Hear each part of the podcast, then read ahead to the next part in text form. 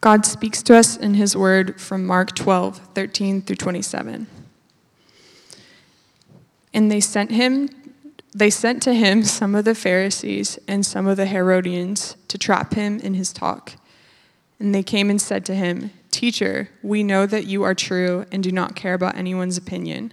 For you are not swayed by appearances, but truly teach the way of God. Is it lawful to pay taxes to Caesar or not? Should we pay them or should we not? But, knowing their hypocrisy, he said to them, Why put me to the test? Bring me a denarius and let me look at it. And they brought one. And he said to them, Whose likeness and inscription is this? They said to him, Caesar's. Jesus said to him to them, Render to Caesar the things that are Caesar's, and to God the things that are God's. And they marveled at him. And Sadducees came to him, who say that there is no resurrection. And they asked him a question, saying, Teacher, Moses wrote for us that if a man's brother dies and leaves a wife, but leaves no child, the man must take the widow and raise up offspring for his brother. There were seven brothers. The first took a wife, and when he died, left no offspring. And the second took her and died, leaving no offspring. And the third likewise. And the seven left no offspring. Last of all, the woman also died. In the resurrection, when they rise again, whose wife will she be? For the seven had her as a wife. Jesus said to them, Is this not the reason you are wrong, because you know neither the scriptures nor the power of God? For when they rise from the dead, they neither marry nor are given in marriage, but are like angels in heaven. And as for the dead being raised, have you not read in the book of Moses, in the passage about the bush, how God spoke to him, saying, I am the God of Abraham, and the God of Isaac, and the God of Jacob. He is not God of the dead, but of the living. You are quite wrong. This is the word of the Lord.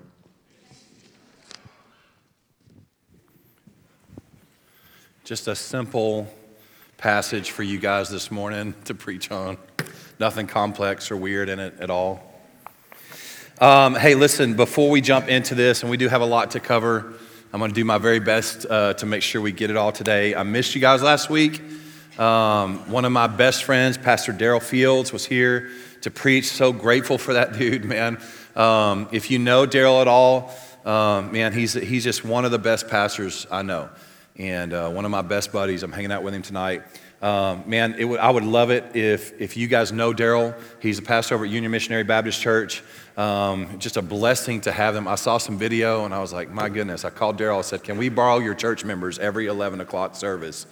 uh, just so full of life. So if you know him or you know people that know him or you, you know part of that church, I would love to invite you just to say thank you to him. Maybe you have his number, I don't know, but he really blessed us, man, and uh, really grateful for that dude. All right, before we jump into the scripture today, and we do have a lot to cover, there's a lot to go over.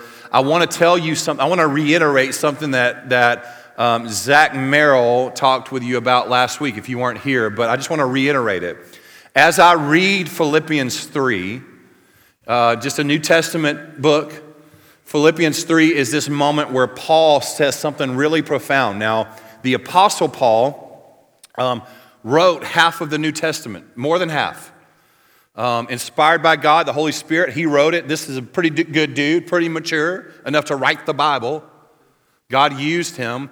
The Apostle Paul says something that I feel like we miss a lot, and which is interesting. He says this I have not obtained maturity. Paul says it I have not obtained it, but I press on towards maturity in Jesus Christ. In Philippians 3, the Apostle Paul says something that we are too arrogant to say a lot. He says, I don't have it yet. I am immature myself. As he's writing this in the Bible, I am immature, therefore I press on. Sometimes I feel like we think that we have obtained it. Members in the room, listen to me. Sometimes I feel like you and I both, we think, I got it. I understand it. I don't need anybody telling me what to do with my life. I don't need any help at all. I got it. And you go to Philippians 3 and you see the humility that comes up against our arrogance to think that we have obtained it.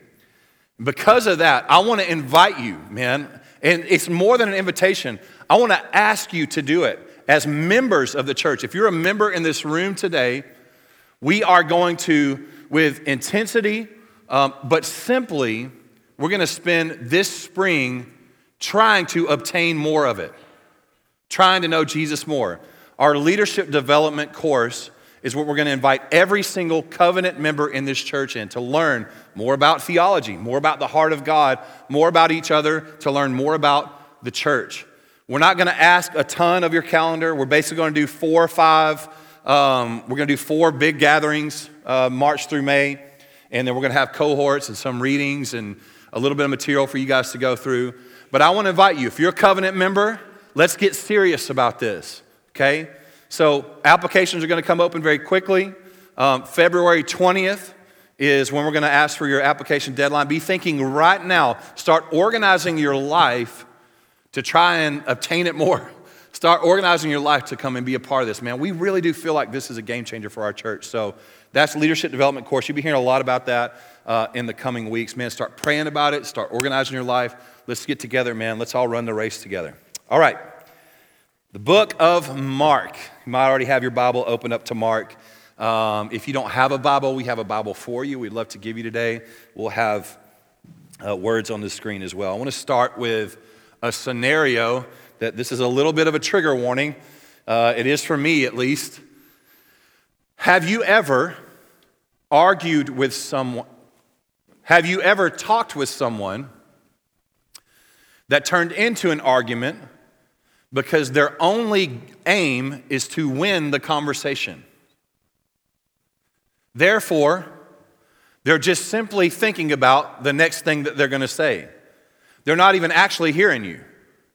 You ever been in that situation before? Where you're listening, you're talking to someone, and you, because you are so incredibly 100% pure of heart all the time, you, of course, just want to get to the truth. You don't care if you're right or wrong. I just want the truth. And this other person, though, that joker, they just are trying to win the argument. They're just literally not even listening to you, they're just thinking about their rebuttal. You ever t- had a conversation with somebody like that? Have you ever been the person on the other side? Where you just are like, you cannot, somebody's screaming at you, listen to what I'm saying. Stop trying to win the argument. We have an addiction to being right. What's interesting is sometimes you can try so hard to be right that you actually miss the relationship and you actually miss the person that you're talking with. And guess what? You can want to be right so much and think that you're right so much that you actually end up being dead wrong because you miss the truth. Jesus is walking through this book of Mark, Jesus consistently has people come up to him trying to, the Bible says, trap him. Really, what that word means is to hunt. They're hunting Jesus for the sole purpose, not to learn, they're not teachable. Their sole purpose is to prove to him that they are right about God and about him and about the way that life should be lived.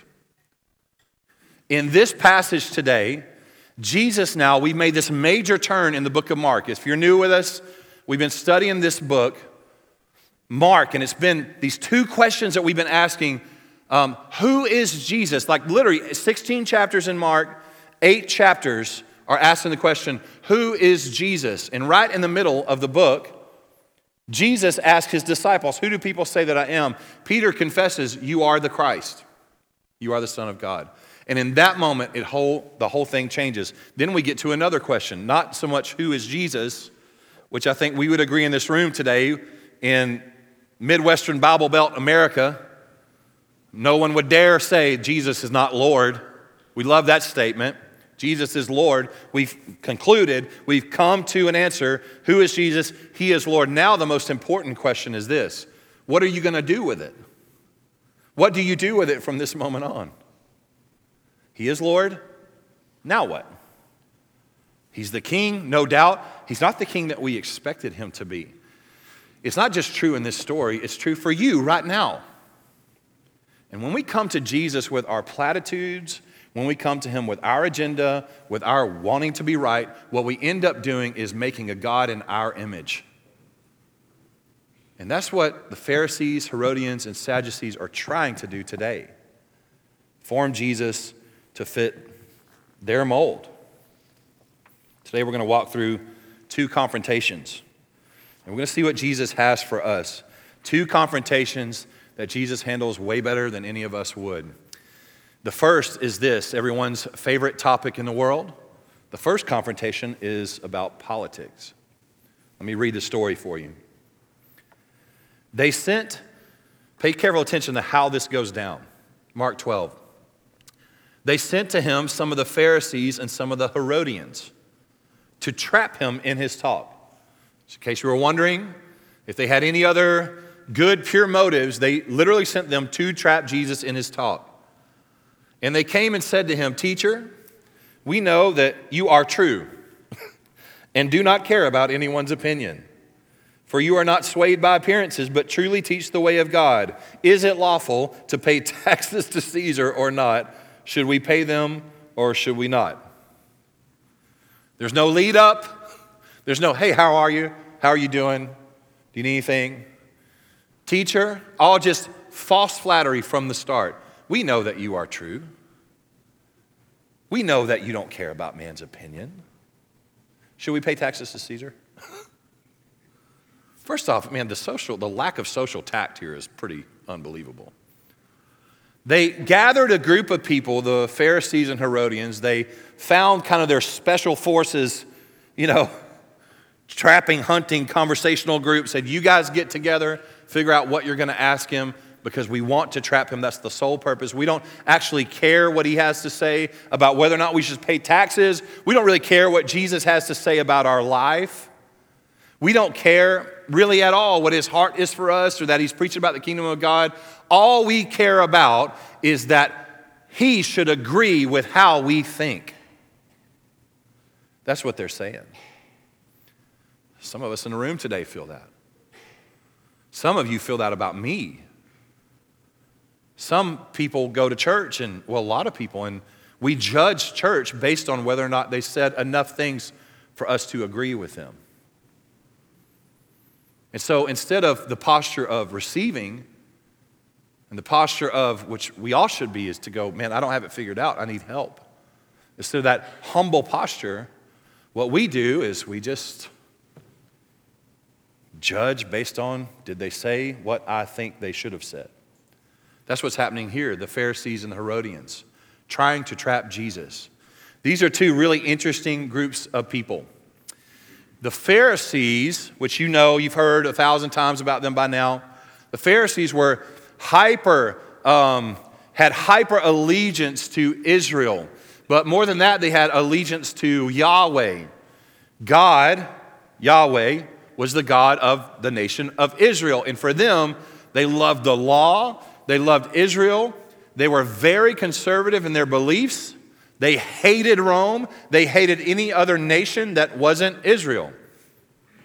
They were right wing, conservative, nationalists. That's what the Pharisees were.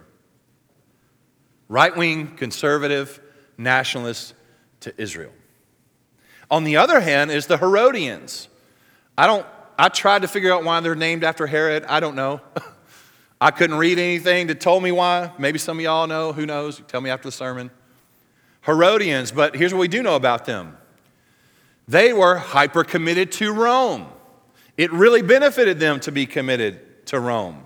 They were progressive in their beliefs, way different than the Pharisees. These guys were left wing nationalists, progressive. Both right wing nationalists and left wing nationalists to two different nations with separate ideals. Guess what? They hated each other. The Pharisees and Herodians hated each other. But now they have a common enemy like only Jesus can do. The two groups that hate each other have a common enemy, and they hated him so much. He was such a threat to their ideals that they got together and said, Let us trap him. He's got to go, man. He's got to go. He's going to mess up everything. He's going to mess up our right wing conservative political and national views, religious views, and he's going to mess up our left wing progressive views. Sounds about like Jesus. You ever feel like you don't fit in the climate that we're in? Christian in the room? You ever feel like you just can't find the footing that you need to follow Jesus and say yes to candidates or presidents or you ever feel that way? We kind of don't belong. Jesus' kingdom is another kingdom. It's not like the one that we're in now. It's an eternal kingdom, has different principles and a different ruler. We submit to him first and foremost. Pharisees and Herodians needed him to get out of there. He threatened their way of life. He's preaching the kingdom of God to the poor. Are you kidding me? This dude comes in the name of G, he comes in the name of God and calms the sea and raises people from the dead and casts out demons. And then he preaches with authority. And guess what? He's doing all of that. You got to be kidding me. This guy, this clown, Jesus, is coming. All of that happens in his name. And then he's telling everybody, gospel to the poor. Love your neighbor as yourself. He's messing up everything. He has got to go. He's got to go. He is a threat to our way of life. Let's trap him. Come up with something that there's no way he can get out of. Ask him about taxes. But we'll see what he says.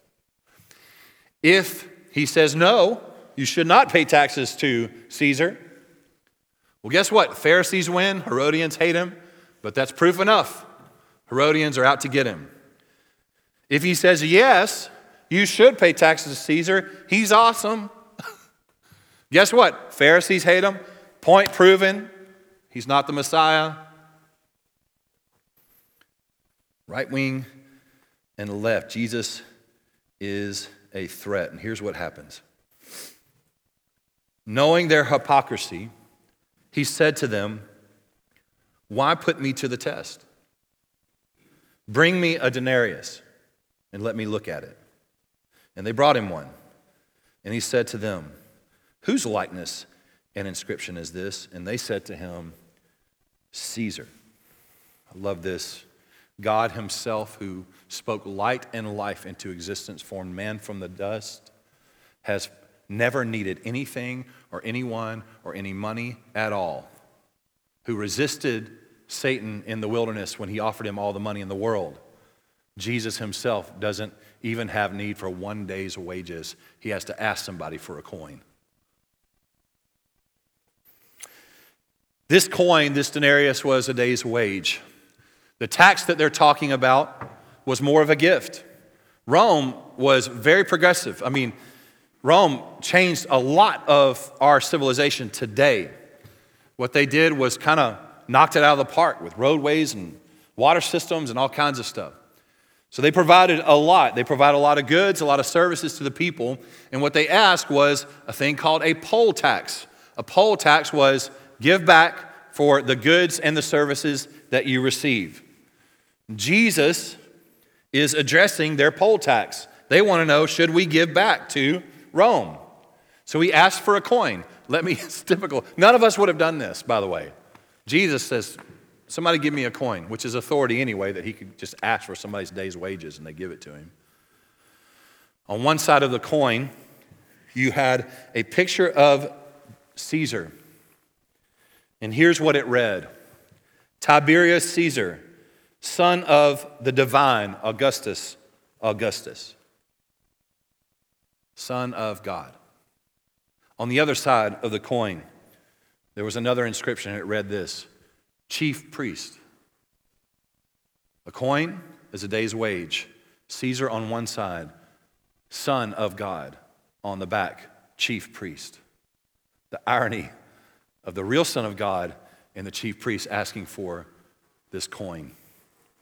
Jesus takes the coin that says Son of God and chief priest, and then he says this Render to Caesar the things that are Caesar's, and to God the things that are God's.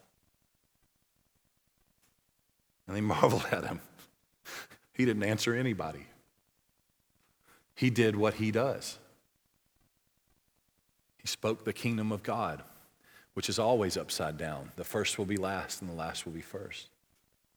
They marveled at him, they were stuck. Jesus tells them, No, not taxes, pay what you owe to the person that you owe it to, including God. What is God after? What does he want? We know a few things. One, we are sinful. There has to be a penalty for that, there has to be payment for that. We know that that's true. And to follow him, we know this too. Any man who wants to come after me must deny himself, take up his cross, and follow me. Render to Caesar what's Caesar's, and to God what's God's. It's the truest theme in the Gospels. And it's the truest theme today for them. God is not after your day's wage. God is not after your political claims. He does not want your ideals and agenda. What He wants, quite simply, is all of that and more. He wants the whole person of you. That's what He wants. He wants your allegiances, He wants your idolatry. He wants all of your pledges. He wants your dreams. He wants your life. He wants your family, your kids, your husband, your wife, your mortgage, your retirement plan. He wants every bit of that. How do you give all of that to him? Can you simply write a check? No. How does he get anything? What does he constantly ask us for? That's why their material stuff, their ideals, their agendas, their all of the things that they think about, all the things that they think that they deserve. That's why it doesn't work. That's why he turned away the rich young ruler. You remember that story about this man who was rich and he said, What must I do, Jesus? He was rich and young and a ruler. Those are three things that were very rare. He was very rich, had a lot of authority, very young. He comes to Jesus, What must I do to be saved? And Jesus tell, he, he says, Well, have you kept the commandments? No, and he hadn't. He said, Yes, I've kept them all since I was young. Well, Jesus is the only one who ever did that. And then Jesus tells him what? Go then, sell everything that you own and give it to the poor. Everything. And the man walks away frustrated. What's the point? Did Jesus really want him to go and sell everything that he owned? Well, maybe. Maybe that was what was right for him. The point is this it's the point in all the Gospels. It's the point every time we come face to face with Jesus. It's what the Pharisees and Herodians and soon to be Sadducees are going to be faced with is God is after your whole self, your whole heart. That's what he wants. And when our heart and our loves are disordered, then everything else falls out of place as well. We care about stupid things like taxes. We care about our political ideals above anything else. That's what we care about. And we take offense to God when He offends us with the kingdom of God. He wants your heart, and He wants every bit of it. Where is your heart? That's the question. Who has it? Who has your heart? Psalm 51 16, I love this. For you will not delight in sacrifice, or I would give it. You will not be pleased with a burnt offering. This is to God. The sacrifices of God are a broken spirit, a broken and contrite heart, O God, you will not despise. Does your heart belong to your political convictions? Does your heart belong to your addiction to being right? Or does it belong to God? It's interesting to note that in this psalm, it's literally impossible to have a broken spirit and a humble heart if your aim is to be right. It's impossible. It's also impossible to be right before God if your aim is to be right. Do you understand what I'm saying? A broken spirit and a contrite heart. That's the sacrifice. How do we do that, man? We need God the Holy Spirit. We need Him. We need humility. We need Him to continually surrender, even when we don't feel like it, continually surrender our life, continue to surrender our whatever, man, our paycheck and our whatever it is, all the things that would grip us, that we put our death grip on.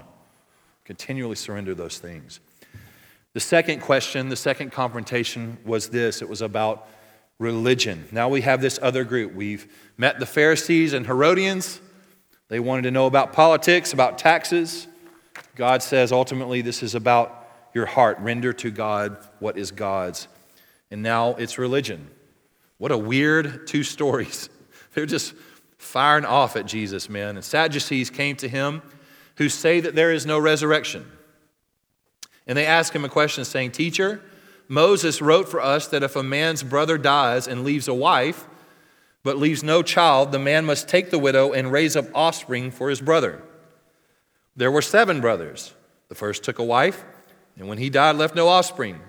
And the second took her and died, leaving no offspring. And the third likewise, and the seven left no offspring. Last of all, the woman also died. In the resurrection, just please notice, take note of the sarcasm and just the arrogance that's dripping off of this line towards Jesus. In the resurrection, when they rise again, whose wife will she be? For the seven had her as a wife. They come with a ridiculous. First off, if I I feel like if I'm Jesus, I'm like, what is going on with this woman? She had seven different husbands, they all died. What, what's happening? It's a little bit fishy. We need to call Dateline or something, man. Get this thing figured out. CSI.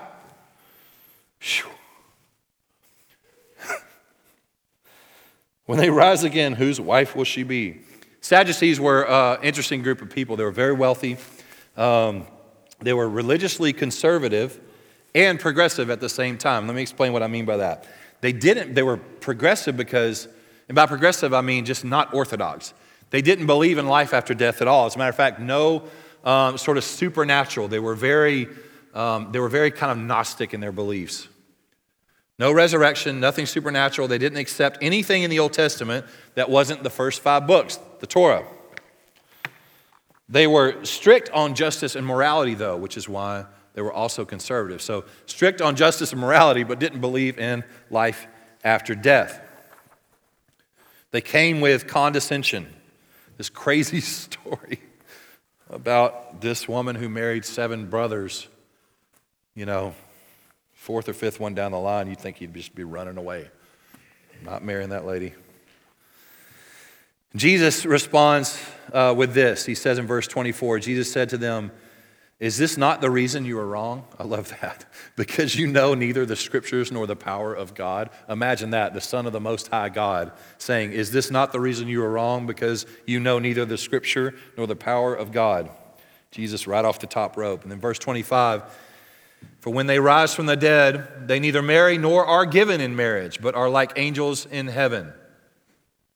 And as for the dead being raised, have you not read in the book of Moses in the passage about the bush how God spoke to him, saying, I am the God of Abraham and the God of Isaac and the God of Jacob? He is not the God of the dead, but of the living. You are quite wrong. Heaven, no marriage, only Jesus, us with him forever. And for the first time in your life, complete satisfaction, not needing anything if you belong to Jesus.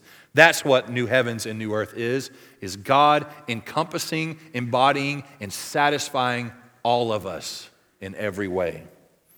He says, I am the God of Abraham, Isaac, and Jacob. It's so interesting. Here we have people who uh, don't believe in the resurrection. They believe in just annihilation. Death is death, there ain't nothing happening.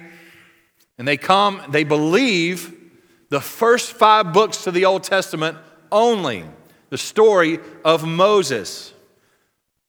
God comes to him in the burning bush, says, I am that I am. Take off your sandals. You're on holy ground. I am the God of Abraham, Isaac, and Jacob. And Jesus says, You don't believe in the resurrection. You believe in the first five books in the story of Moses. God did not say, I was the God of Abraham, Isaac, and Jacob. I am the God of Abraham, Isaac, and Jacob. This is Jesus saying, Let me correct you. I was there. I was there. I met with Moses. I led Abraham, Isaac, and Jacob. I am that I am. This is Jesus saying, I am the God of Abraham, Isaac, and Jacob. They didn't just die, they are with me now. Power, authority of God on earth in Jesus. He is the living God and the God of the living. Today, you might feel like you don't know what it means to live. You don't know what's life. You may be thinking about the end of time, the end of your life, what happens after this. You may be thinking about what came before. You might be one of those people that God has graciously opened your heart to ask the question, why are we here? And that question without an answer is just death. Jesus is life. He's life. He's the answer to every single thing. He's the God of the living. Maybe you feel dead today, spiritually dead. Maybe you've forgotten where life comes from. Maybe you never knew it. I don't know. Lift up your head. Lift up your head. He said, I, Jesus said, I am the resurrection and the life. I'm both. These people are trying to fit Jesus, God, into their own compartments and prove their ideals as right, and God doesn't fit anywhere. He is that He is. Nobody made God. He is everlasting upon everlasting. He starts and He finishes. God Himself comes before and after. And as a matter of fact, Jesus is the starter and the finisher, the author and perfecter of our faith in Him. You cannot believe in God without God putting faith in you. For us today, we need the reminder that Romans 11 gives us is this Oh, the depth and the riches and wisdom and knowledge of God. How unsearchable are his judgments, how inscrutable his ways, for who has known the mind of the Lord, or who has been his counselor, or who has given a gift to him that he might be repaid? For from him and through him and to him are all things. To him be glory forever. Amen. The heartbeat of today's confrontation is this What happens to us when all we care about is being right and not being right before God? Get the distinction.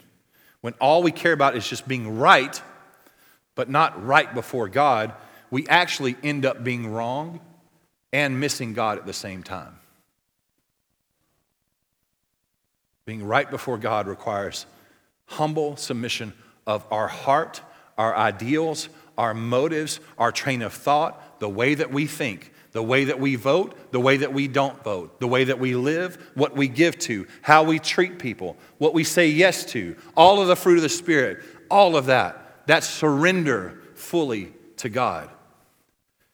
It's all that old 90s bracelet. I think about it a lot, but man, I wish it would have got into our heart more it got so cheesy, just another like kind of Christian cultural thing, the WWJD bracelets. Maybe some of you are old enough to remember those.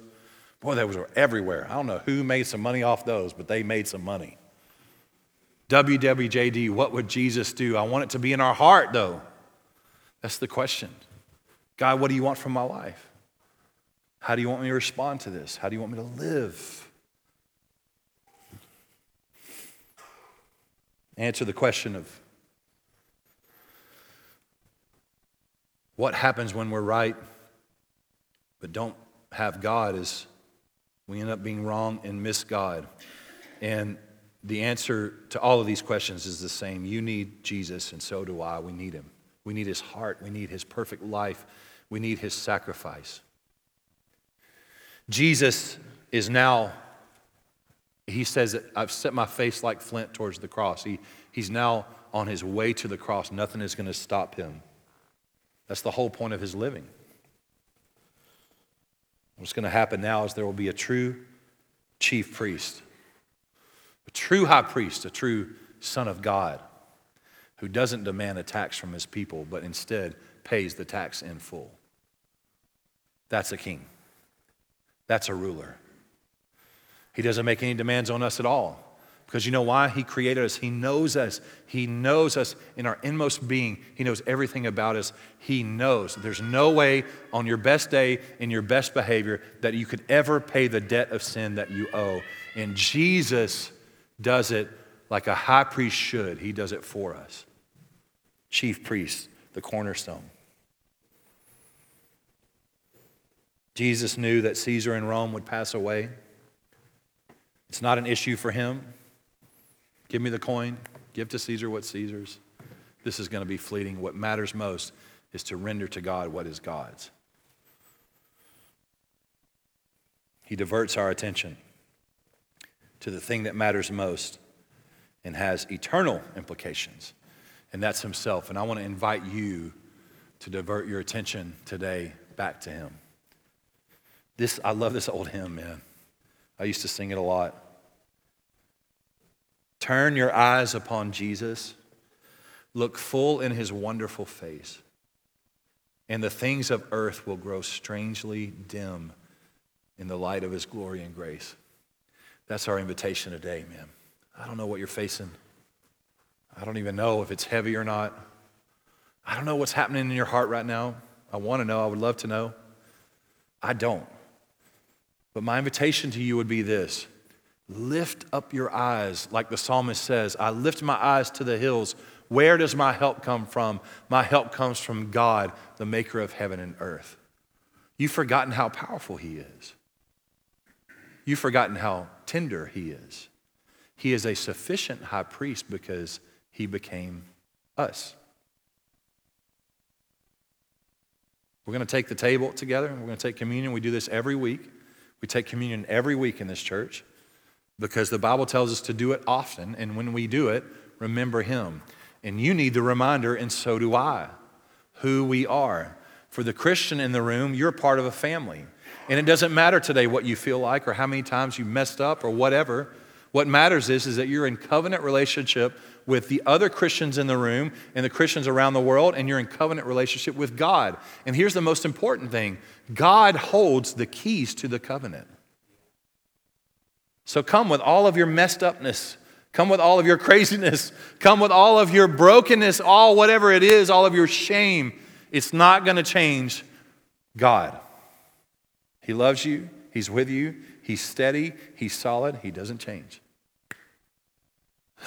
so, every broken, messed up, sinful Christian in the room, those of you who have put your trust in Jesus, you have an invitation today to come and remember Jesus.